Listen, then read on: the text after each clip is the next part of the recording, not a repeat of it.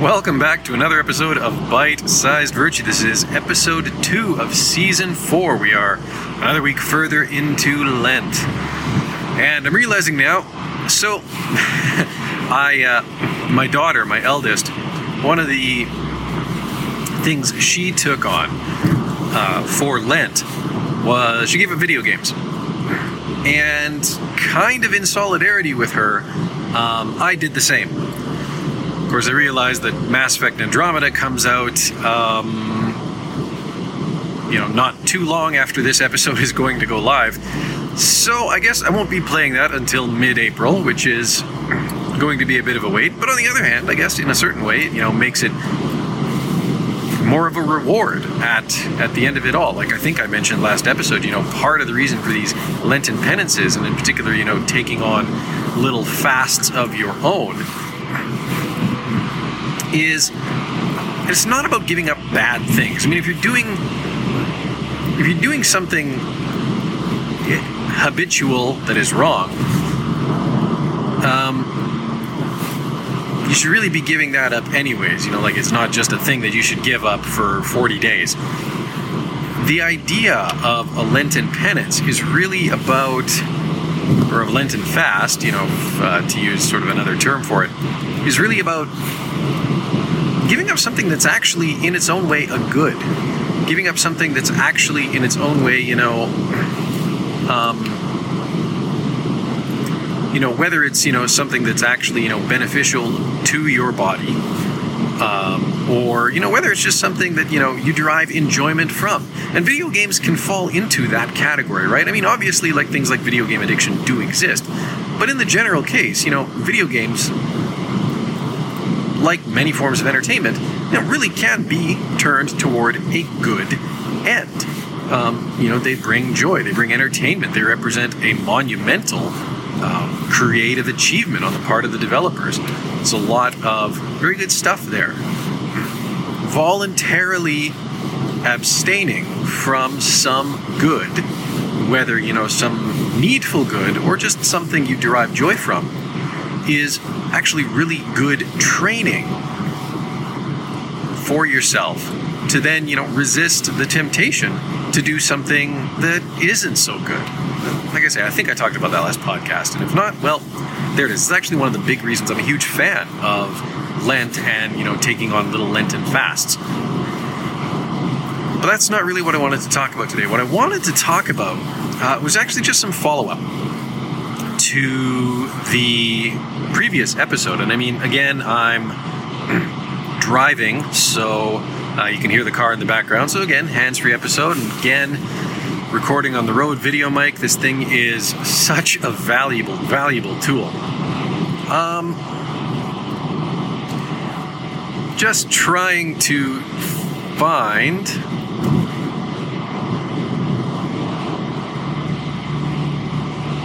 the uh, the feedback that I received here. And I don't know if I can, but maybe it'll pop up. Bum, bum, bum. There was that.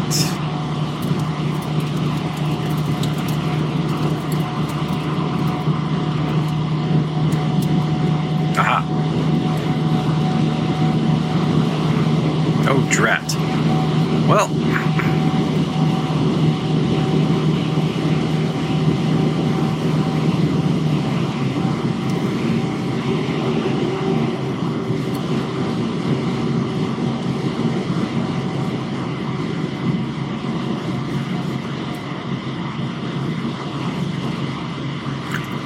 Right. So, some feedback that I got on the previous episode of the podcast, uh, or the previous episode of Bite Sized Virtue, at any rate. Um, you know, just some follow up commentary from one of the people who listened to it. Feeling and acting are two very different things. I feel that I'm a typical, imperfect human being, trying to do the best I can and doing the right thing most of the time. I never struggle to do good because doing something good for other people puts me in a good mood and I don't expect a reward. However, I sometimes find the desire to do evil to people who have treated me badly is very strong. But I remind myself of the Chinese proverb before setting out on the path of revenge, you should dig two graves. And then other times, I do something with good intentions that turns out badly for everyone. Um, there was a second piece of follow up, though. Where is it here? Right. It's, I think it's probably my lack of self preservation and the fact that I don't care about how strangers perceive me that makes it easy to act. For example, I have dragged a would be suicide out of traffic because it was obvious no one else was going to do it. And I'm not a materialist, so my first instinct on finding lost property is to turn it in. And I have to be careful here because I don't want to sound like I'm in any way denigrating uh, what this person said because, you know, in, at the end of the day, there's actually nothing in there to denigrate. Um, those are all commendable things in their own way. You know, courage is a commendable thing. Honesty and uh, honesty, you know, and not just by word, but you know, with found property, things like that. Those are commendable things. Um, seeking the good of others for its own sake rather than in expectation of any reward is a very good thing. These are all wonderful things. But equally, that wasn't quite what I was talking about. And I think maybe it's fortuitous that I'm recording this on a Friday, and I'll explain why in a little bit. But first off, you know, I want to explain something that comes out of you know my Catholic faith, and this is the concept of a thing called the examination of conscience. There's a couple of three different forms of this, but you know they basically uh, the most common one just involves iterating actually over the Ten Commandments and asking yourself just a series of questions about well, you know, have I lived up to this and have I not?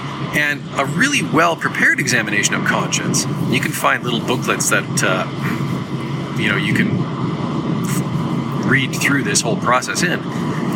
We'll ask a lot of, you know, sort of probing questions around the concepts. You know, it's like, well, have I honored my father and mother? Okay. Um, might start asking the question, well, what is your relationship with your family? You know, is like, is there bitterness between you and your family, and not just between you and your parents, but you and your siblings? Which, you know, I mean, to see siblings squabble would also bring uh, a measure of sadness to their parents.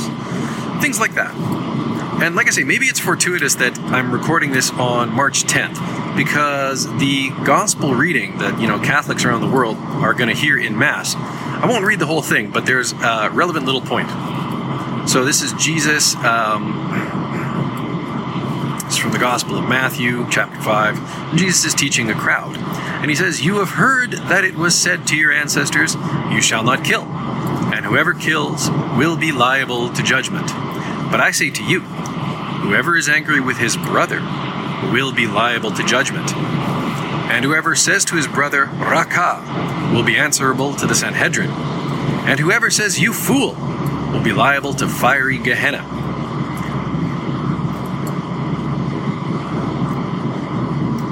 And that's, I think, the point that I was going at. You know, uh, it's paradoxically, and you know, I was actually, there was a quote that I threw out into, actually, this is also a good quote to cite. This is from G.K. Chesterton. It's from a book of his that I've uh, been reading through on the Kindle lately. It's uh, called All Things Considered. And here Chesterton's talking about humor. Let any honest reader, he says, shut his eyes for a few moments and, approaching the secret tribunal of his soul, ask himself whether he would really rather to be asked in the next two hours to write the front page of the Times, which is full of long leading articles, or the front page of Titbits, which is full of short jokes. If the reader is the fine, conscientious fellow I take him to be, he will at once reply that he would rather, on the spur of the moment, write 10 Times articles than one Titbits joke. And this is what I'm getting at. This is what I was getting at, I think, in that those two things, the gospel reading and then that observation from Chesterton, really, I think, get at what I was getting at in the previous episode. Paradoxically, the big ticket items of acting virtuously are kind of easy. Know, it's easy to be courageous.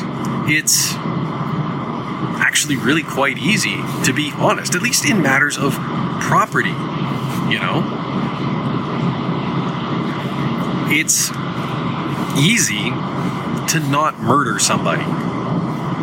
It's funny how murder is often the example that you'll find, you know, when, when people need to, you know, contemplate something horrible that hypothetically no one ever does. I mean, for all I know, maybe someone listening to this podcast right now has actually murdered someone. I don't know, although my hope would be not. But know, that's the point. It's generally speaking, it's kind of easy to not do these things. It's actually fairly easy to take a courageous action. Paradoxically, it's a lot harder to quiet the impulse to do something that isn't so virtuous, that isn't particularly moral, that maybe is overtly evil.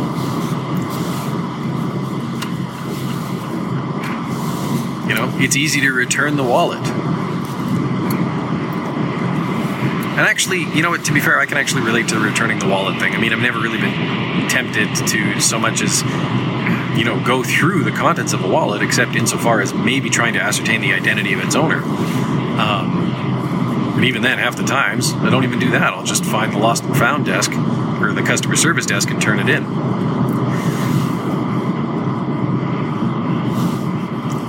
But I mean, think about think about the gospel reading for a minute, right? And I, I, granted, not everyone listening to this is Christian. Not everyone is going to necessarily agree with Christian morality, but that's actually a really famous passage from Jesus. In other uh, translations, it's rendered as, you know, whoever hates his brother is a murderer. You, and you know there are no murderers in heaven. Um, and that is, I think, where the big struggle is, for me at least. It's not, you know, it, it, it's not in whether or not I do the really obvious stuff. It's in those little details, those little temptations, those spurious emotions, which, you know, and I mean, what is something like hatred? You know, is is hatred merely an emotion? Well, I mean, in, in a certain way, it is, right? It's something that's felt, but at the same time, it kind of crosses the line into action. Not even necessarily in, you know, a way that involves calling someone a name, but just actively incubating thoughts, negative thoughts about another person is when that whole emotion starts to translate into an action. And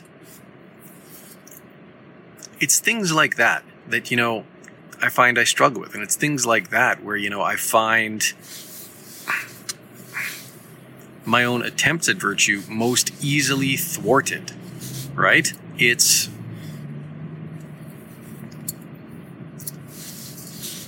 It's the little things. But those little things count. They count so darn much.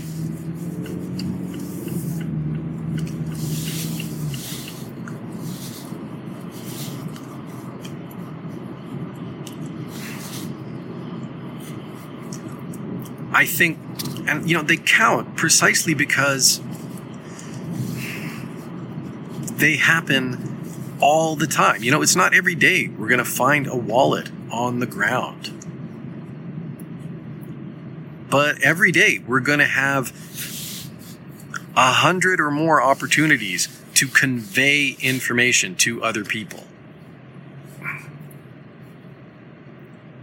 And if I might not ever find temp- find that I'm tempted to be, you know, dishonest with the contents of a found wallet, sure, I'm constantly tempted to, you know, not convey truthful information if I know that it'll hurt somebody or if I know that there's going to be opposition from somebody or if I know that it's just going to be unpleasant. uh, for me or for the other person to whom I'm conveying that information. You know, I'm I have never been tempted to kill somebody. I have never killed somebody that I know.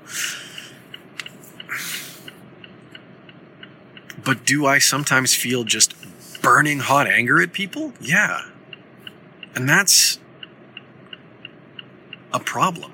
That's that's you know, that's a big problem. And the worst part is is it comes naturally. To me at least. But it doesn't come naturally to everybody. You know, there are there are people I know who just never seem to fluster.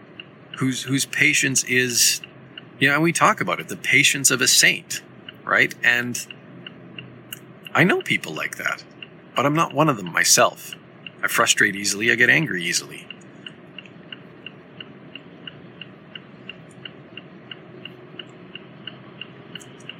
And,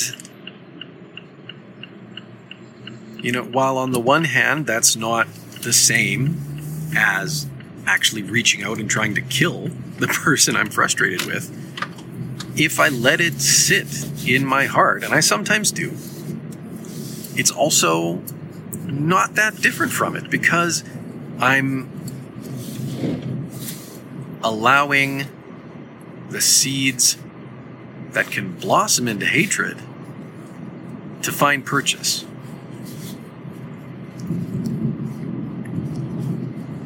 So that's what I was more getting at in the first episode.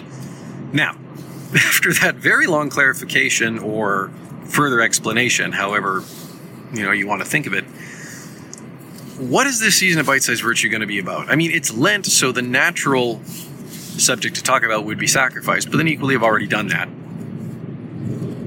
And initially, when I was going to sit down with Clorthouse Dragon um, in a recording session that fell through because technology failed me, I was thinking we might discuss truth, honesty.